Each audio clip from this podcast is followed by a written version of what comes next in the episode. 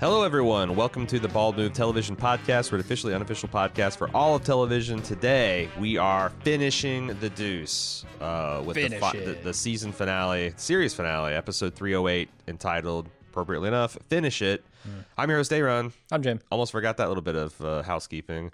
Uh, Only- okay. we've only done what 29 Of these episodes of things? this show or so. Yeah. 28 episodes. Yeah, God knows how many hundreds of episodes of Bald Move Television. Jim, boy, I I have a lot of feelings about this show. What did you think of the wrap up? Uh, it was great. It was great as I expected it to be. Uh, I guess it, it was it was a, a little different than I expected to. Um, you know, we do get a lot of finality here, but also I guess it didn't give us the focuses toward the end that I expected. I, I thought Eileen would be a bigger part of the the whole wrap of the thing, and she essentially gets a a, a small mention and a small moment. It's an um, obit. for her movie. Yeah. Yeah. And I was a little bit surprised by that. But I guess Vincent has always been the main character, even if maybe this last season I was feeling more like Eileen was. Yeah, I guess because yeah, there's a couple places I thought we'd get a little bit more Paul, um, Mhm. but they've got they, they they had so much like what do you do with Paul after he has the phone call with his dad? You kind of show Yeah. like it like hidden. You know, Paul is essentially collateral in Gene's one man army against the uh, nightlife of the uh, unsavory nightlife of New York City. Um, and there's a lot of the, there's a lot of Vince and there's a lot of kind of like uh, closure with his plot line and uh, but but I I the thing that really blew me away was the last you know 15 minutes of this where it's old man Vince walking through the streets of the of of, of Times Square and it's completely The unrecognizable. 2019 streets, yeah. 2019 and it's completely unrecognizable and sterile and corporate and Mhm. you know not no real people quote unquote live there and i i can't even ex- fully explain why um but i was really emotionally affected by that like i got really weepy watching it last night but i was really drunk and kind of uh feeling uh sentimental and maudlin and so then this morning in the office uh, you know, I'm here in the fluorescent lights and I'm taking my notes with my, my watching it on my monitor, and it started hitting me again. I'm like, the fuck. Don't I- you know you're supposed to save all that for December? I guess so. I I don't know why, because I guess I never. I, I thought I I thought I intellectually admired this show more than I really truly loved it. Um, you know, like I just how well constructed it is, and the things I think it's saying that are important, but are nevertheless told in a very engaging, entertaining way. But holy shit, I really, um, I think this last season really uh, stacked on so much meaning to these relationships that just seeing Vince go back and you know the good times and the bad and what they were doing with like Lori you know standing there next to Cece Mhm. and you know what they do when he sees like uh, uh who's that guy that killed his brother um Uh, shit. I don't remember his name. But yeah, the guy he killed. Calliope, Gestapo Penelope. Uh huh. uh something like that uh, uh Pasquale Pasquale Pasquale, yeah. uh just there's just so many just like real beats and then um the first, especially the first time, I guess I should have been expecting Frankie to be at the end, but then when he did, it's like I just fucking couldn't handle it. I cut, I like like yeah, Mike, moment. yeah, Mike, big You Mi- look like shit. yeah, yeah, and I, I, I, yeah, I love this show. I think it's really great, and it's a shame it's ending, but it had to. Yeah. uh, And they walk down into the subway, and you kind of feel like that's them fading off into history. Uh, with and New York moving on. And you ask yourself, what does it like? Like I'm, I'm kind of I go back and forth like uh, Detective Alston. You know, like is New York City for the better? I don't fucking know. Yeah. Um, like what he also says in that scene is absolutely true that people pump in a dollar and they get 10 or 100 or 1000 back, but the people that make the place great and to the work their real jobs, they don't ever see any of that. Mhm. And uh yeah. Yeah, uh, is Times Square better off now? Like you said, I don't fucking know. it makes a shitload more money. yeah, but so what? Yeah, it's it's it's safe for families. I don't I don't know if every part Mhm. place in every part of the world needs to be. And and you know this the show does such a great job of showing all the bad parts. It's like it's I mean, it romanticizes that old Times Square without, you know, covering over the the things that were terrible and the reasons why people Mhm. wanted to change New York for the better in the first place. And I think that if I don't think anyone would have a problem if New York was changed for the better or they cleaned up Times Square and then diverted all of the money, all the money that's pouring in there into like social safety nets, Yeah. uh, helping out, you know, uh, the, some of the under deserving people in this or, or underserved people populations in the city.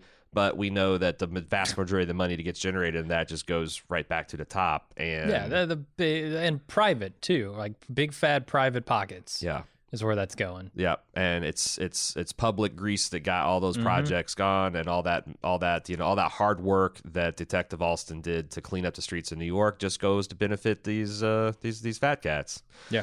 Who So- probably move on to the next patch of rough road and remodel that, Yeah, do it all over again. And you know, it's like um it's funny because like this is all stuff that Simon has said. Like if you've seen Show Me Hero, these same Yeah. themes come out. If you've seen uh uh The Wire, obviously these same themes of, you know, public corruption um and uh well-meaning politicians not being able to get things done and I I don't I wonder because like there's a lot there's a fantastic series of interviews with uh, Alan Sepinwall between him and David Simon where they talk about um, you know the core themes of this. And it seems like Simon is one that like really believes in unions uh, really believes in, in holding public officials accountable. But he never I feel like there's never like a prescription probably because there isn't really one uh, what do you mean like prescription? like, Like, like what, to do about? yeah, what uh given that all these bad things have happened to society and we can't really go back, like what is the best way forward? Hmm. Um but I don't know because there's still a lot of people I think in denial about uh lots of things. I mean, the fact that the drug war is still a thing is you know 20 years out from the wire is kind of crazy to me. Sure. Yeah. But uh it's like uh, you know if uh, we we hunted the whales after extinction or to extinction after seeing Star Trek 4. It's like Mhm. what what the fuck, you know? Speaking of the wire, there's a wire reference in here, right? When when Frankie yeah. goes off to Baltimore, Dr. he's got to be talking about to the ba- Baltimore hospital.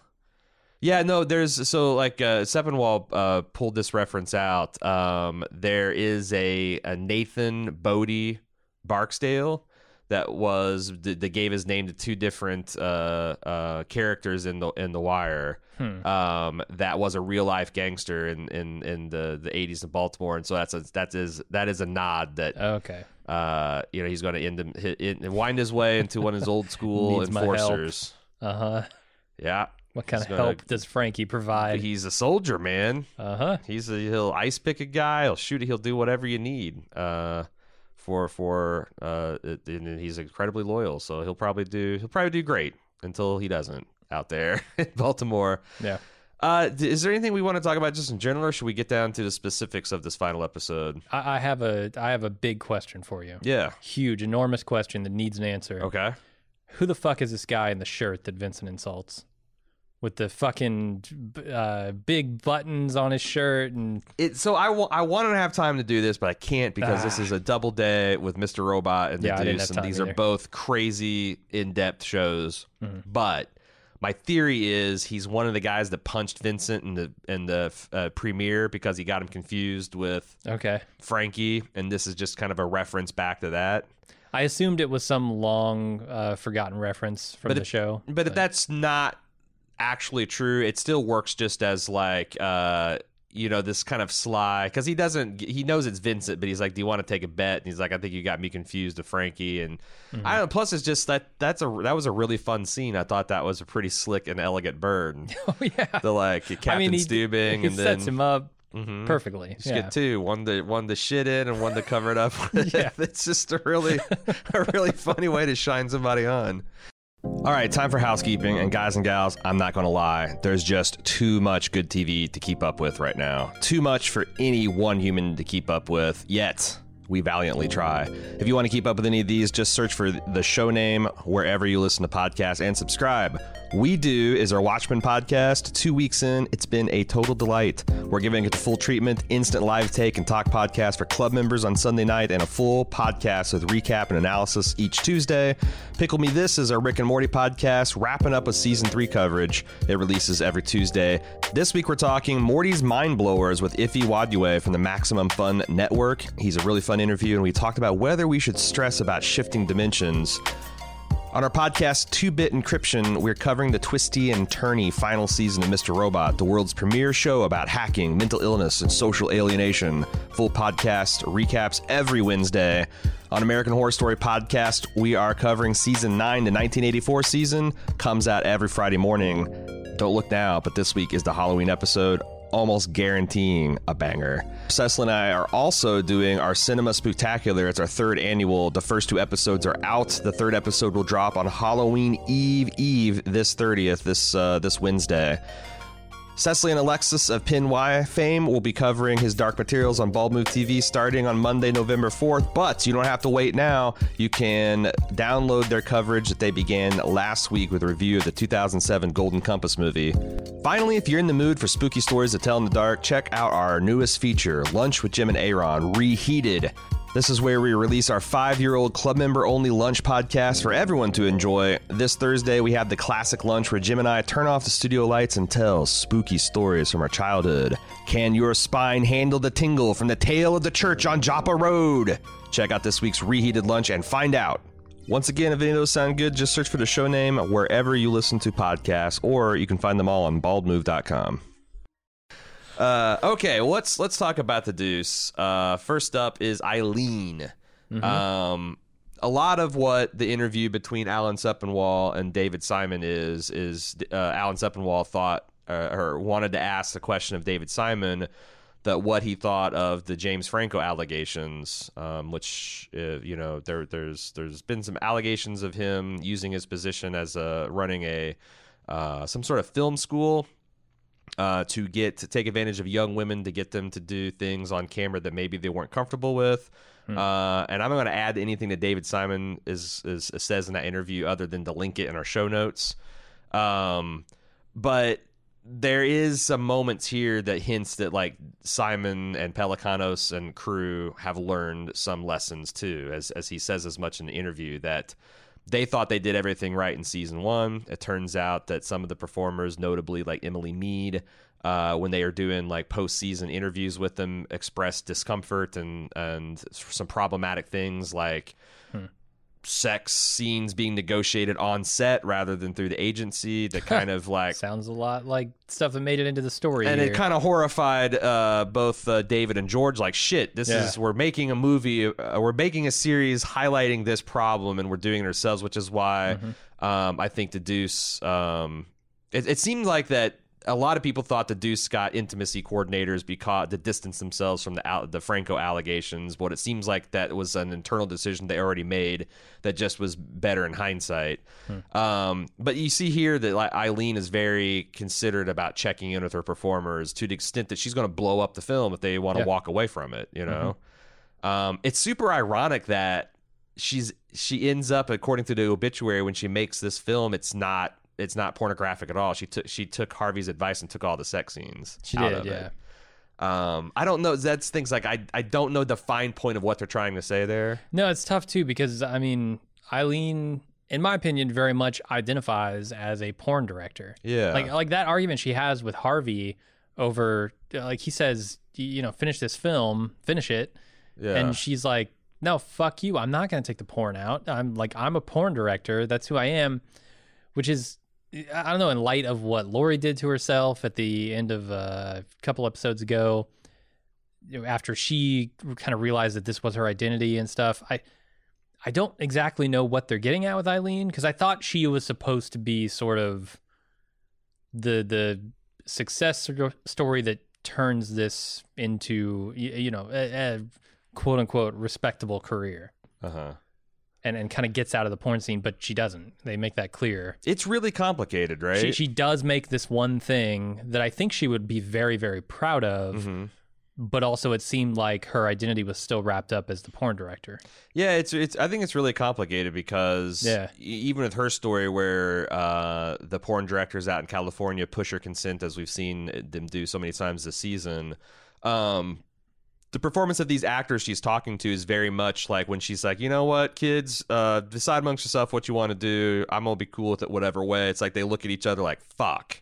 Like if she'd screamed and yelled and be like, "You better fucking whip your dick out. You better stay," like they'd be like, "You know, fuck you, lady." But now they're chal- she's challenging them as actors, and it's something that Simon's talked about in the interview is that like actors by nature are eager to please and kind of almost fetishize difficult, emotionally hard work. And Yeah, yeah. like a lot of times, it's very easy to talk someone into doing something on set that they're not comfortable with because show must go on, right? You Mm-hmm. you this is this use your fear and uncertainty and doubt and f- have it fuel the scene would be great and amazing.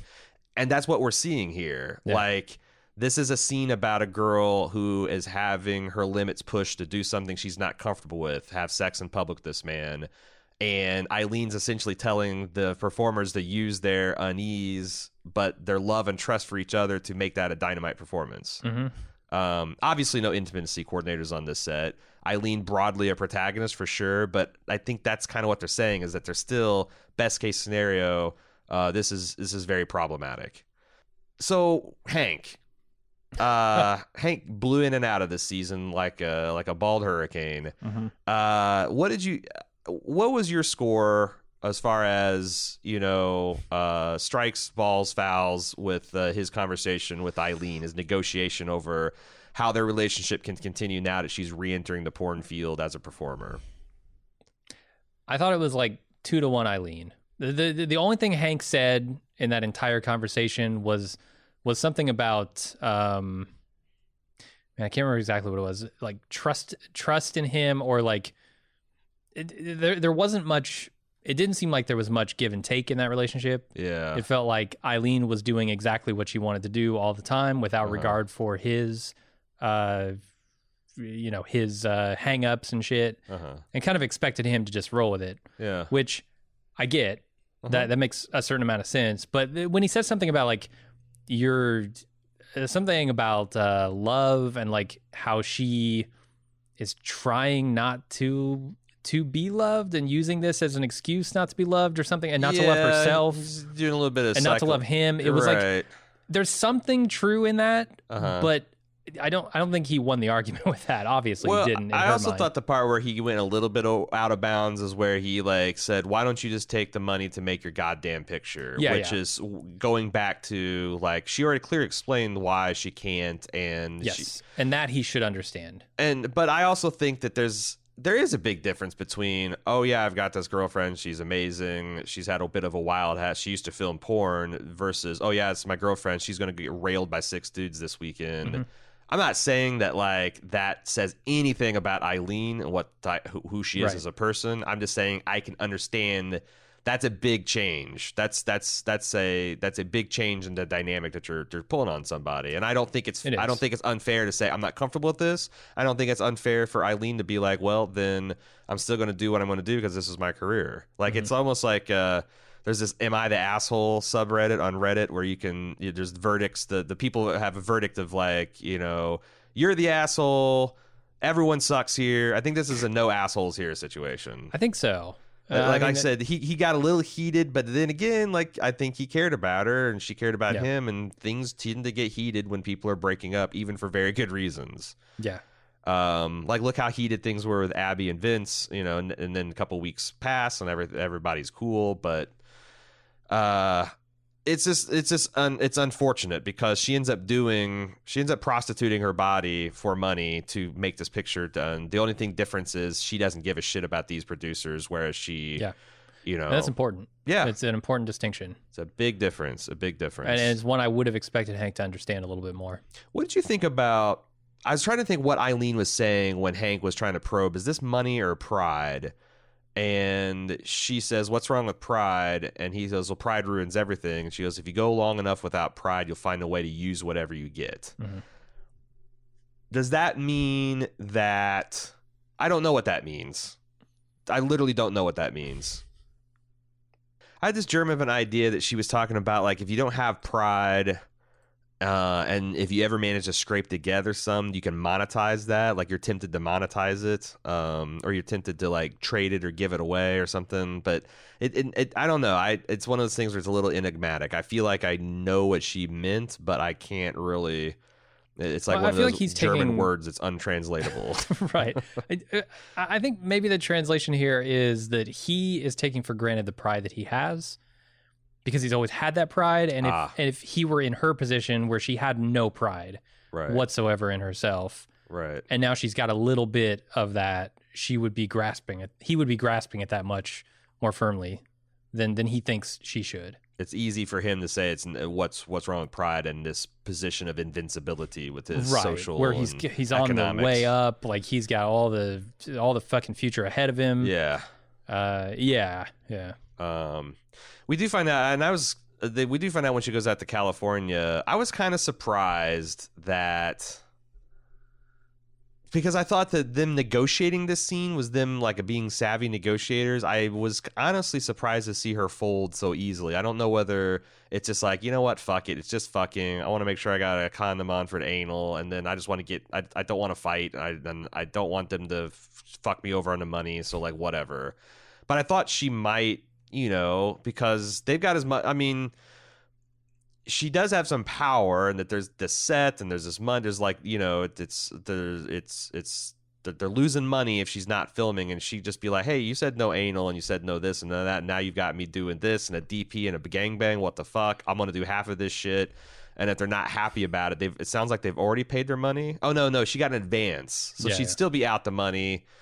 I don't know. It's Yeah, it feels to me like they were all setting this up. Um, it- you know, they're clearly playing with the movie she's making and the movie she's in, yeah um, and you know the actress that she's directing and the actress that she is. uh-huh I think they're they're they're trying to show that this is not the world for her anymore. I think. Well, maybe too that she's saying like, hey, well, maybe if you're young and your head's full of fuzz, you'll fall for this. But like the idea that even a seasoned and respected performer as as Eileen slash Candy is still is just as vulnerable as Lori, who was also in industry, which is just as vulnerable as some person from the Midwest just come off the porn boat. Like, um, I was just surprised. I thought she would she would fight back a little bit more, but maybe it's like, what's the point? Um, then there's this scene where she tries to critique the photographer who she knows more about photography and filmmaking than he does, and he just blows her off because she's a porn star. Why should he give a shit about what she thinks? Right. Um, she's super broke and out of money and still has 16 scenes left plus pickups. And Harvey ha- has there's a scene where he watches the film, he falls in love with it, and he pulls her out of a porn shoot to say, "Look." It's a beautiful speech. Like I went to f- film school, I got the degree. I know what a camera can do. I know what a great story is. But turns out I can't do shit with a camera, and I don't have a story. But what Mhm. you're doing it matters. And I love the scene because it's it's not quite Bunk and McNulty uh, solving a case, but the the fucks per word count here is just like off the charts. Jesus, I didn't even notice it. Oh, it's like I'm a broken human being. I didn't notice it at all.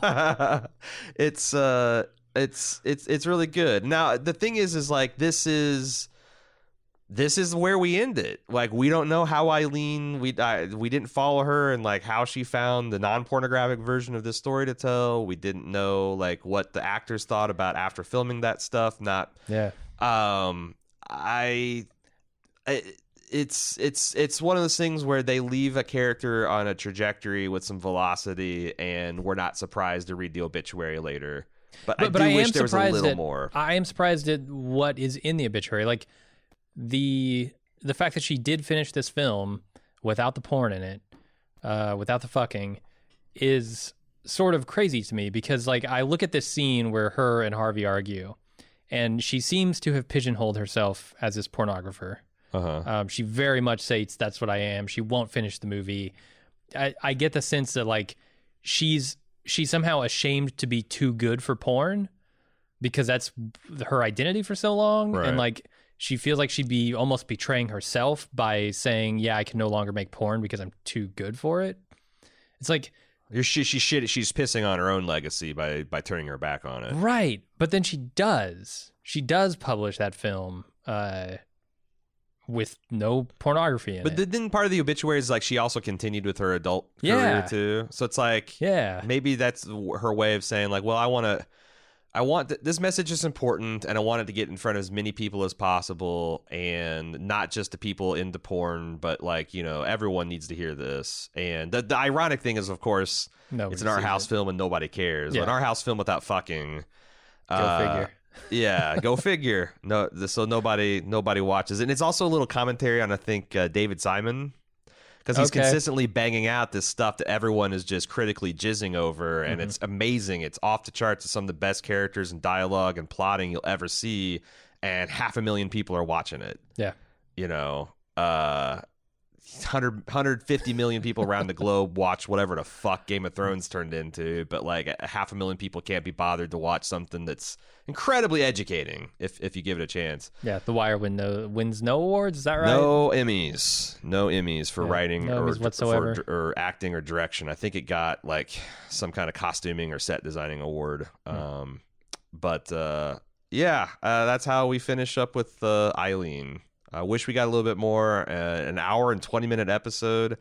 Um, but I think they said because there's the there's part of the other interview they said in Simon that like they're they cut this down to like individual lines of dialogue because they didn't really want to be over the time, but they had to, to, to get some things done. So they got done exactly what they wanted to do with uh, Eileen here. Hey, it's Kaley Cuoco for Priceline. Ready to go to your happy place for a happy price? Well, why didn't you say so? Just download the Priceline app right now and save up to 60% on hotels. So, whether it's Cousin Kevin's Kazoo concert in Kansas City, go Kevin, or Becky's Bachelorette Bash in Bermuda, you never have to miss a trip ever again. So, download the Priceline app today. Your savings are waiting. Go to your happy place for a happy price. Go to your happy price, Priceline. Uh, Reg and Melissa, I thought this was a really sweet scene. Um, And this is based on a true story, I guess, that uh, uh, there was a former lesbian porn star that married a gay man to help, help him kind of manage his affairs, and it kind of helped out both. And honestly, it seems like a smart strategy. Uh, if if uh, I wonder how much of that happened, like you know, uh, gay men like leaning on friends and family to kind of entrust their estate to to take care of their or you know since they can't like marry. I i, I wonder i wonder. But i thought it was really sweet. Yeah. um and i love their wedding ceremony. Uh the i thought is really poignant the um the vows when he says i'll be the rock all, i'll be your rock all the days of my life which are very very short.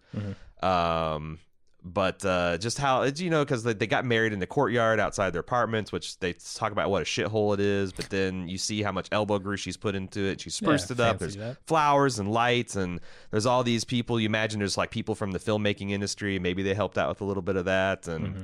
you find out Melissa's going to get more work. Uh, I looked it up. Uh, Robert Redford and Debra Winger star in the 1986 movie Legal Eagles, a romantic comedy. That's the the last week was Crocodile Dundee. This week it's Melissa getting getting another leg up with uh, Legal Eagles. And there's just a look between Melissa and Reg, like when they're in the middle of this party and Reg is having a good day and they both look amazing and all their friends are there dancing and laughing where they have this last private look of joy and that's where we leave their character. Uh, what do we say about Gene? Because Gene is a character that I don't fucking understand, and they make it a point of like what a rat fucker he is, and then they give him this scene where he tries to kind of convince Paul that he's not, and Paul's just not having it, Yeah. and I'm not either. Like Gene, like like I know you. you Gene's an unintentional bad guy, I think. Like Yeah. he, he got into this thinking he was doing something good. uh huh. Um and then he got in too deep and he kind of turned a corner and became a bad guy. He he's working against the the interest that he should hold. Like he's shutting down all of these these bathhouses. Right. Um when he himself is a patron of them. He's he's very uh, he's hypocritical. He's uh he's too eager to please the See, I, I, I, it- like it- all these things point to like a self-hating gay man, which I Yeah. never thought of him as. Like I thought of he was always pretty matter of fact, like, hey, this is who I am. But also being a father is also a part of being I, I am. he's a self-hating politician more than a self-hating gay man. but like I wonder if like when he's talking about cleaning up New York, he's also talking about cleaning up himself. If he's talking about like what if he's thinking, oh man, if I was a young man and there weren't all these bathhouses that led me down to temptation, I don't, I don't know because I know there are, Yeah. you know, closeted gay men that think that way and have tried like the gay conversion therapies and the different, Mhm. you know, it's like I, I, I don't have a good beat on him because I don't understand how he can make a nakedly political decision, uh that's not based on any kind of like you know rational thought or you know uh late information or like I, I just I don't I don't get it and then how he thinks he can explain it to Paul. I guess that was the one that's like you know live your life, take your shots, but also don't like why would he expect Paul to understand or agree when he's essentially ruined Paul and his community? Yeah, he shouldn't. especially since like maybe if there's things that the mayor could have done with accurate information or funding or stuff in the or beginnings of the AIDS crisis, but now that it's like just completely gone into ravaging New York, I I don't know. Gene is a fucking Yeah. enigma. Yeah, a and weird you know providing the cover for the mayor to do this shit. Like it's it's it's pretty fucked up. And I, I think the maybe more understandable thing is when he's talking with Chris. Um, you you start to get this idea that he is very much interested in advancing his career, Yeah. uh, what he can get from that side of the the field, like he because when he's talking with Chris, he's saying like, "Oh, we're gonna make you a captain. We can do that for you. I can do whatever you want for you. I can give you this." And, it, and Chris and Chris is like, "Man, you did nothing. You Yeah. did nothing. You pushed this into another area of New York. Like, why aren't you concerned about that?" Yeah. But why isn't Chris? Why wasn't Chris more concerned about that? The, the, the, here's the problem I have, I guess, with this whole thing, and maybe it's just confusion on my part because I don't understand what they're getting at. But Chris and Gene have always seemed to be in cahoots, and so for Chris to come back at the end of this and say, "You did nothing. You just pushed it into a different part of the city. Uh, you changed absolutely nothing." Why? Why is that poignant? Why is that? I think uh, Chris was naive and he thought Gene's pitch that you put you you fight crime with concrete and cranes, right? That like to a beat cop that must make sense. Like okay, you get some money, you get the people with money invested into solving these problems and then the problems will get solved.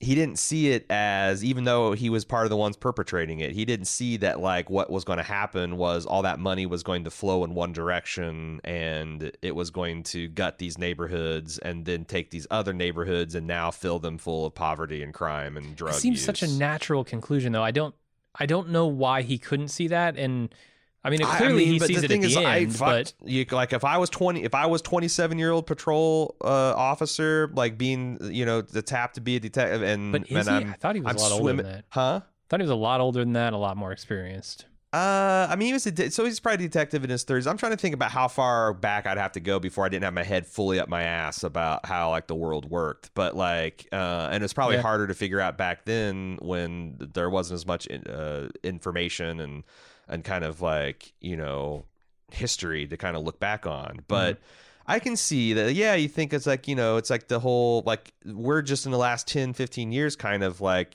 getting through mainstream American consciousness that, like, there are downsides of gentrification, Mhm. let alone the kind of aggressive gentrification, planned gentrification that you're seeing here in, in, in Manhattan. So it's like, I guess he thought that, like, that money would flow both ways and there would be the programs and there'd be the stuff that would help the people and that, But there was never any talk of that. I don't, I don't understand how yeah. you come out of conversations with Gene thinking, Yeah, no, oh, he's right. got a plan to to help all these people. Yeah, he thought the crime would evaporate rather than you know. yeah, where does it go? Even water that evaporates goes somewhere. Yeah, it's not like it disappears off the face of the earth. You're right. It's a it's a law of nature. Yeah. Um, So I, I don't know. Chris struck me as a little naive up until the moment where he needed to not be naive to make this point yeah, to the audience and to Gene. yeah.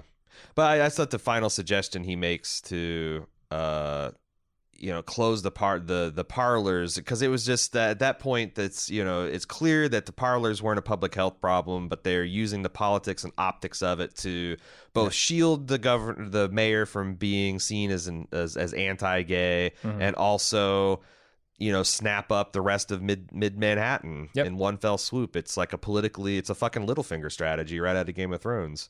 Yeah, great Um, strategy. Uh, not great for the people that it's going to affect. No, and it could. I, that's the thing. It's like it could be if you're taking a dollar and generating a 1000 Mhm. That's a lot of money that you could spread around to help people. Yeah. That's just not happening. Although I look at the stuff that is going on with Bobby in this episode, and I go, maybe that parlor needed to be shut down. He's fucking buying sex slaves. Oh, in this. d- okay. Let's Like, move I- on to Bobby because Bobby. shit! I mean, this, this the critiques of uh what we do in capitalism are so fucking sharp here because Bobby's gone from being a union man Mm-hmm.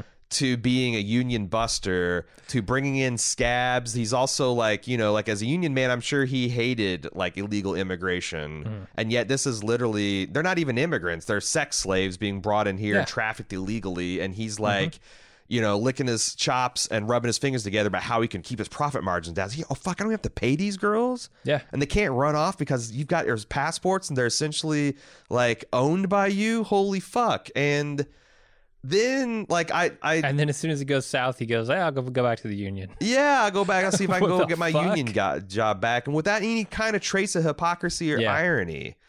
And that like you know it's like also it's like I wonder what, Bo- what I wonder what Bobby's voting record's like. It's it's you know it's like it's this myopia that like uh if you're you know like oh unions are bad but like my union's the good one it's the exception it like looks after its people and Mhm. uh, it's this it's this thing where uh, there's there's a lot of statistics that like Americans even on um, like Social Security and Medicare, Medicaid, food stamps tend to look down on other people because they think oh they're the, we're the ones that need it. Everyone else is taking advantage. Right. It's this insane way to look at the world, but it is an accurate way that people. It is an accurate depiction of how people people do do look at it. Yeah. Um, there's also his, his reaction to get to his kid getting arrested is, yeah, it's it's a lesson. Right. He needs to learn that lesson. Yeah, he needs to do. He needs to to, to go away to and, Uh-huh. and figure himself out. But I thought that was funny that like uh, you know his discussion with Doctor Francis about the the short stock and Mm-hmm. you know uh,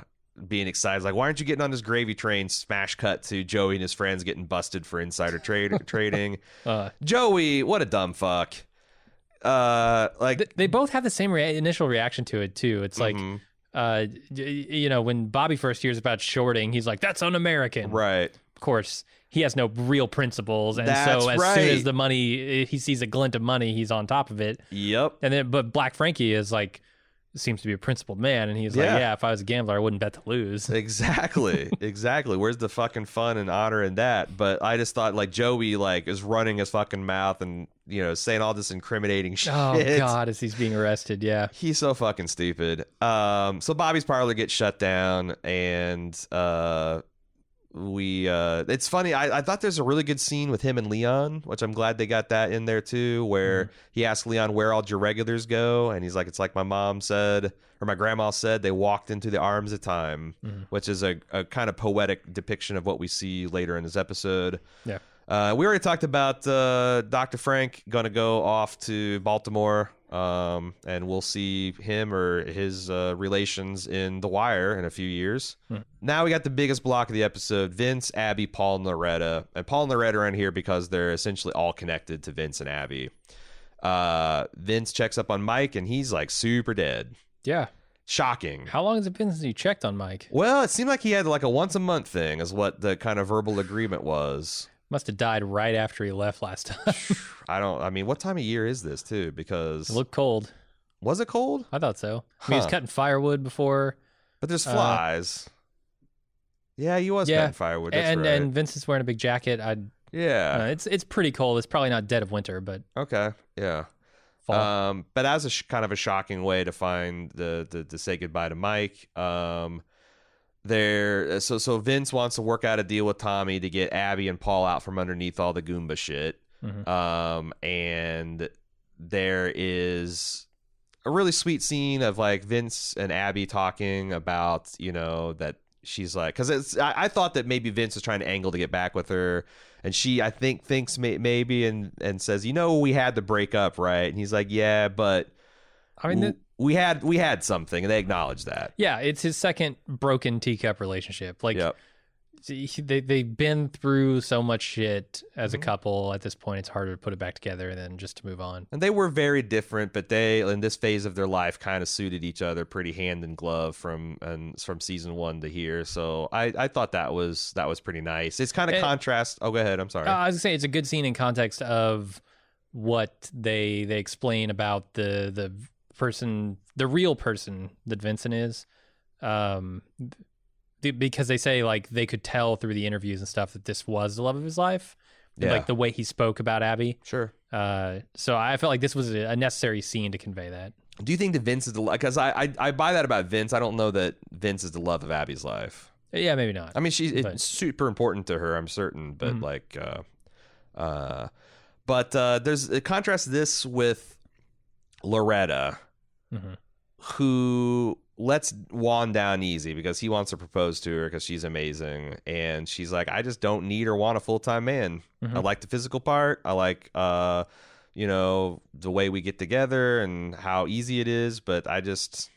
I think that uh, she's just really afraid to get in a situation, a permanent situation like that with another guy. Yeah, that's that's certainly part of it. The Um, biggest part. What do you think about Tommy Longo? Because Tommy Longo, he's he says he's got his eye on the future. He bets on the right guys. Uh, he's obviously a ghost by the time of 2019 rolls around, because we see him in in in the Vince's Ghost Vision or go- his Ghost role. But like, I Uh-huh. s- this guy seemed like erratic. He seemed like he was maybe on a little bit of the nose powder himself. Yeah, yeah. I mean, Tommy's always seemed like a a guy who could, you know, hug you or kill you. He also doesn't seem like the guy's going to inspire confidence and loyalty to his crew. So he's got a guy like Vince, a good earner, and the only thing he can do is extract one last fucking uh, retirement tax out of him to the tune of two hundred thousand dollars. Holy shit! Yeah, it's a big tax. I wonder because I as as he was doing that math, I'm like, I wonder if Vince has got more or less than that sucked away, stock sacked away, because it seemed like it really it really hurt it really hurt uh, Vince to let it go, but. Yeah, and he's able to negotiate Paul out of You got the, Paul out of two. out of the life too, which is nice. Tommy's such an asshole. Like comparing him to Oh, Rudy man. is like fucking night and day. Like he's making fun of Paul and his diminished business prospects and Mhm. um but then we see Abby gives Loretta the bar. Paul tells Abby the good news, or I guess Paul already knows it, and we find out from that conversation that she's going back to law school. Um, Paul's got a limp. Yeah, I didn't know if that was something I missed from previous episodes or if this was new. I wonder because I was thinking because I just assumed his arc was going to be he miraculously didn't catch AIDS, Mhm. you know, and he was going to become like a prominent member of the community. Um, and I th- I took him walking the cane as like he got a really bad like maybe that police beating he took was a little bit worse than we thought. Mhm. But then I read online that people were kind of drawing a line, a connection between him and Reg, who were both using uh, uh, canes, and that like Hmm. you know.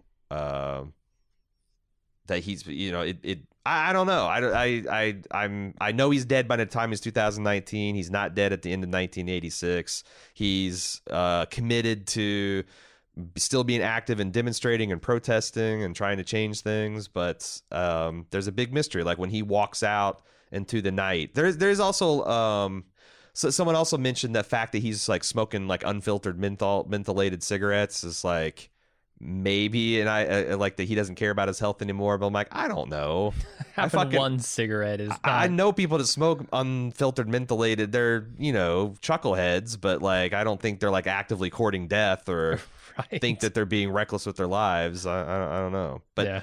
But him walking out into the, the night and closing his bar down is kind of what uh, uh, triggers the uh, 2019 New York City scene. Um, and uh, what did you? So like they they pan over to TV and they're talking about like the issues of our day, like global warming. Uh, but then there also there's there's a couple bars, a Game of Thrones theme song, yeah, yeah. and then the the porn on demand. Mhm. This thing that like was was like illegal in the 1970s and is ra- like you had to go to like a rain gutter district of town is now being served not just like the nice Skinamax porn, but like filthy anal angels for or whatever the fuck it was Right. the the the the the vilest of the porn you can get at this fancy five star hotel in Manhattan now. Yeah, to me that w- that was emblematic of you know the the redevelopment that happened. Right, it wasn't just a redevelopment of the real estate of Times Square; it was redevelopment of the porn industry, Yeah, putting the money into the pockets that it belongs in, yeah, according to society, as opposed to the ones it doesn't. yeah. Porn completely conquered its its given landscape. Yeah. Like if there was a war on it, it it decisively won that war. It's now as ubiquitous as like uh, water or electricity. Mhm. Uh, but of course, Yeah, but the people, uh, and that's the thing. Like the the the people, i i there's still so much exploitation in it. There's still so much, uh, so much of the money moves up. mhm. Um, it, it's not like you know the all these women who turned from prostitute to porn actress were were suddenly lifted up with that tide, right? Mhm. It was more like uh, you're all going to stay down there, just like the real estate development. You're all going to get pushed to the sidelines, and we're going to move in, and we're going to take the money uh, from this industry that is very lucrative, Mhm. and we're gonna we're gonna package it up. We're going to stick it on hotel TVs in this newly gentrified Times Square, and and all of the all of this the hard work you did to make this thing, like to fight against all of the shit we were throwing at you for it Mhm. you made it through and now we're just going to take it over because there's a buck to be made Yeah. Um it's it's it's a it's it's a hell of a it's a hell of a statement. It is. Uh, That, that's how i read it anyway and i no, could no. be totally wrong no, I think I think you're right. Um and, and it discussed vincent right vincent yeah. looks at these titles and he just shuts the fucking tv off yeah. Yeah. Because that's that's his fucking home. He lived through that. And he goes downstairs and instead of finding a nice bar where you can get a regular can get an honest pour, he sees this like gleaming corporate hotel bar that like regularly, you know, you can get exactly an ounce out of these bottles, no more. yeah so inhuman right? Yeah, there's like, you know, and instead of the bar being crowded and full of life, it's very sterile. Just a dude that's like reading his box scores and and uh, Vincent. But that's where we find out about Eileen's uh, obituary and that her her uh, her first honest film, A Pawn in Their Game, is is a critical hit and it's uh, canonized in a Criterion collection right remastered pretty pretty nice. Um, then he walks outside and Blondie's cover of the Sidewalks of New York starts, and this is where just like it kills me every fucking time. Going down, seeing Leon, uh, Rodney and Shay, Rudy and Tommy, uh, Ashley with uh, Lieutenant, I think the, the- then Lieutenant Haddix and Chris's old partner shaking him down. Hmm. Paul and Todd at their like you know late seventies peak yeah uh Cece and Lori, which was the you know that was one of the painful memories you could tell. Uh, just the way Lori's kind of like looking at him. Uh, Bobby being like in you know an oblivious asshole. Mhm. Um, Joe, you know, finding out that like the reason Vince is there is because Joey's getting married for the third time, but he's also on trial for insider trading again. Uh, Oh, was, see, it, was it joey wasn't it? okay yeah yeah yeah I, for some reason i was thinking frankie's kid Oh, i was like like father like son like with all these different marriages No, I think the way Bobby's talking, he could Okay. be because No, that's that the one thing I wish I li- I heard because last time we heard about Vincent's kids, like one of them was getting into stripping and porn herself, and I don't know what Right, happened to the oldest one, but it would have been if they interesting to see. the insider trading, that's got to be Joey. yeah, it'd have been interesting to see if if they had uh, um if they'd get getting a sense some in insight into the next generation. Yeah. Um, but then we saw Big Mike, uh, Thunder Thighs, and Candy. Uh, and then you know another bad memory Pasquelli, but then he looks behind them and there's Frankie, and I can't describe this anymore. I'm just gonna get fucking choked up. This is just a, this is just five minutes of Yeah. like nostalgia for the fans of the show that's been on this 30 hour trip with them. Yeah, and nice uh, little reward. absolutely worked on me. Uh, and then, so did you get this? Because if you weren't looking at the end, Abby walks through, like after 15 Oh, yeah. minutes, Abby walks through the crosswalk. And she seems like maybe a high-powered lawyer or something. the real Um, question is, did she sell out or is she, is she a high powered lawyer for good or is she selling out and just making people money? uh, I think the former. How, why do you say if that? If I know Abby, I think you know she she realized that she was doing no good sitting there in in the deuce trying to make change from her fucking bar, Mhm. and so she went and she found another bar, uh, and she posted up there, and now she's actually trying to make change. I would like to believe that, but also like Abby's the, the boomer generation, uh, th- you know, they, they were infamous for turning from hippie to corporate That's true. button down shill. So like, I hope she made it to that. I hope she made it to where she's actually doing good and still moving and shaking and, and fighting for people's rights and fighting for what's uh, fair. But like the way of the world is, that would be rare if she she went back to school and was able to to, to do that. But yeah, that, I, th- that I think she great. was rare. I, I, I think Abby was, yes, certainly among the people in the Deuce, a rarity. I think you're.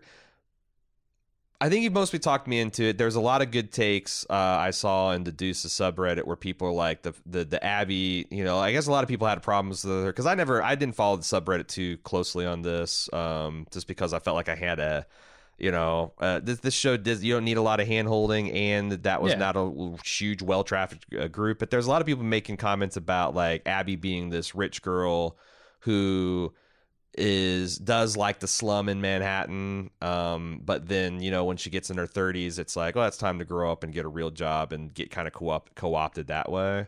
Um, because like that's the thing, like she never at any time she could have been like, fuck this, I'm moving, I'm I'm gonna go get handouts from my dad or I'm gonna move out, Mhm. and she never did. So like I guess. I want to believe. I want to believe that Abby Abby st- st- stayed true to her principles, even though almost no one does by the time they die. Yeah, I want to believe that too. Uh, anything else you want to talk about? Because we've got just a few pieces of feedback. Um, No, I'd like seeing one last uh, shot of old Franco and young Franco. so Uh, good. They, they they do that seamlessly and they His put them in the same and scene the, together. oh, you look like shit. Uh, And and just the technical aspect of it. Yeah. Like how how do you get James Franco with his arm around James Franco? It, it fascinates me. And Did they, we they talk nail it. did we talk about the scene in the birthday where he smears cake on the other's Uh-huh. face? Like, yeah, I just I don't know how they do that shit. it's it's amazing job of special effects. Uh, and then I don't know, like I said, that it's it's an open question when they pan over and you just see like what a thing time. I mean, I've been to New York or I've been to Times Square and what like just big fucking shrine to advertising and Yeah. money and capital it is, and how fucking I crazy there, expensive it is. And I hated it. I hate it too. Um, there was nothing for me there. but I think I would have hated the old Deuce. Uh, I- so- yeah. so, it's like yeah. I, I, I, wouldn't have gone to the old Deuce just as readily as I wouldn't go to the new Deuce. I don't think the new New York versus old New York. It's it's not it's it's not so much a tragedy of what it's became. It's more of like what a squandered opportunity. Like how much money. Like you, you look at that and you look at Silicon Valley and like San Francisco and some of these other places that have just exploded and and so many people making money, but like Yeah. they're I don't know. and you look at the homelessness on the San Francisco streets, and it's like, Yeah, I just feel like when we look back to like the 90s and the t- the 2000s, we're going to just realize what a huge missed opportunity we had to like make the world a better place and instead we let a lot of people and not just America but all around the world just pile up fucking sums of money and for what? Mhm. and I think, you know, I, I'm glad this is set in uh, Times Square because I don't think there's a more stark contrast between what something was and what it became. Yeah. Uh, I, I honestly can't think of a single location in America that's more like that. hmm So, yeah, they picked a perfect location for this. Uh, let's get the feedback. Okay. and then we'll say goodbye to the, the, the Deuce. Uh, Steve from Connecticut. Uh, well, actually, has no actual feedback for us. I'm just stupefied slash horrified that Aaron and maybe Jim hasn't seen Treme. I have not. It's no. my number three show of all time behind The Wire and Breaking Bad. With brilliant interwoven characters and stories, great music. It's amazing. Doesn't it not get an ending? no, it did, did. they finish that show? yeah, they've let Okay. they've let David Simon finish everything that he started on HBO. to their great credit. Um, and this is a show that was infamous for nobody watching it, and yet everyone critically acclaiming it. And I was not a I was not a David Simon fan when I fir- when that thing first came out. I heard oh, this is weird guy uh, show about kinda Hurricane Katrina and law uh, and New Orleans from the guy who made The Wire, but I hadn't got around to watching The Wire yet. So like it was. It, it's it's now that I've gotten Deadwood out of the way. I think it's my A one show that I need to catch up on. Yeah. Uh, because I I'll, I'll have to love it, right? I'll have to love it. Uh, moving on to Edward. It's been a great run, and I'm actually sad to see it go, but it had to go. Time is undefeated, just as Vince uh, alluded to Frankie. Some quick thoughts. Does your head headcanon tell you that Darlene made it as a nurse and that Larry made it as an actor? Why didn't we see Larry this season?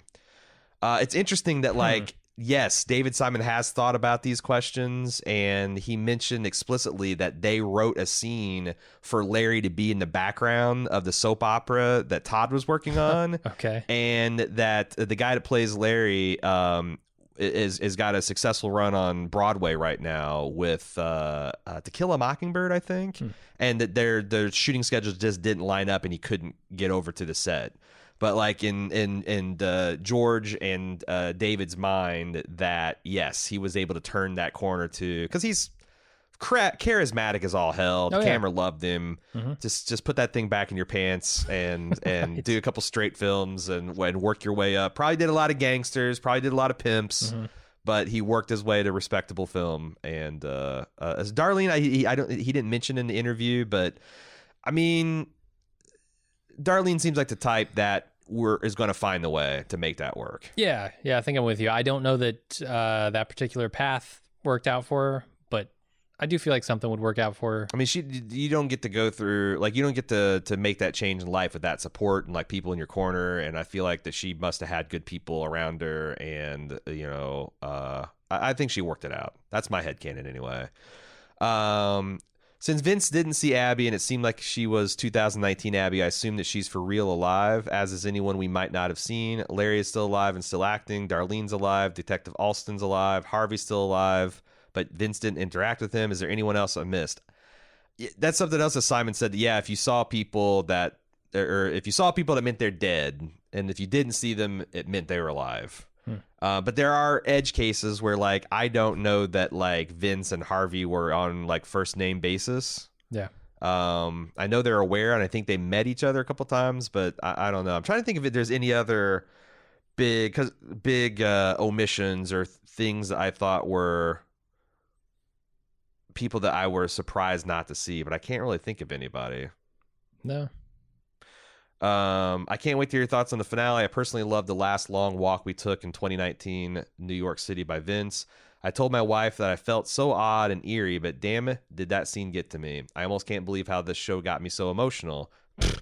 Re- relatable content, brother. the Mike death scene was so sad. When I saw him on the street, I couldn't help but feel that Vince and Mike bond. When I saw how defeated Lori looked on the street, it affected me. When I saw Paul, the late 70s Paul with his boyfriend, when he was the most happy, was devastated. I had honest tears. I don't cry so much watching movies, but this scene did it for me. I'm happy we didn't see Paul wither away. And to see Frankie, it made me think of my own mortality and my own brothers. They're all still alive, but we're getting older. There's four of us, and one of my brother lives a wild and crazy life.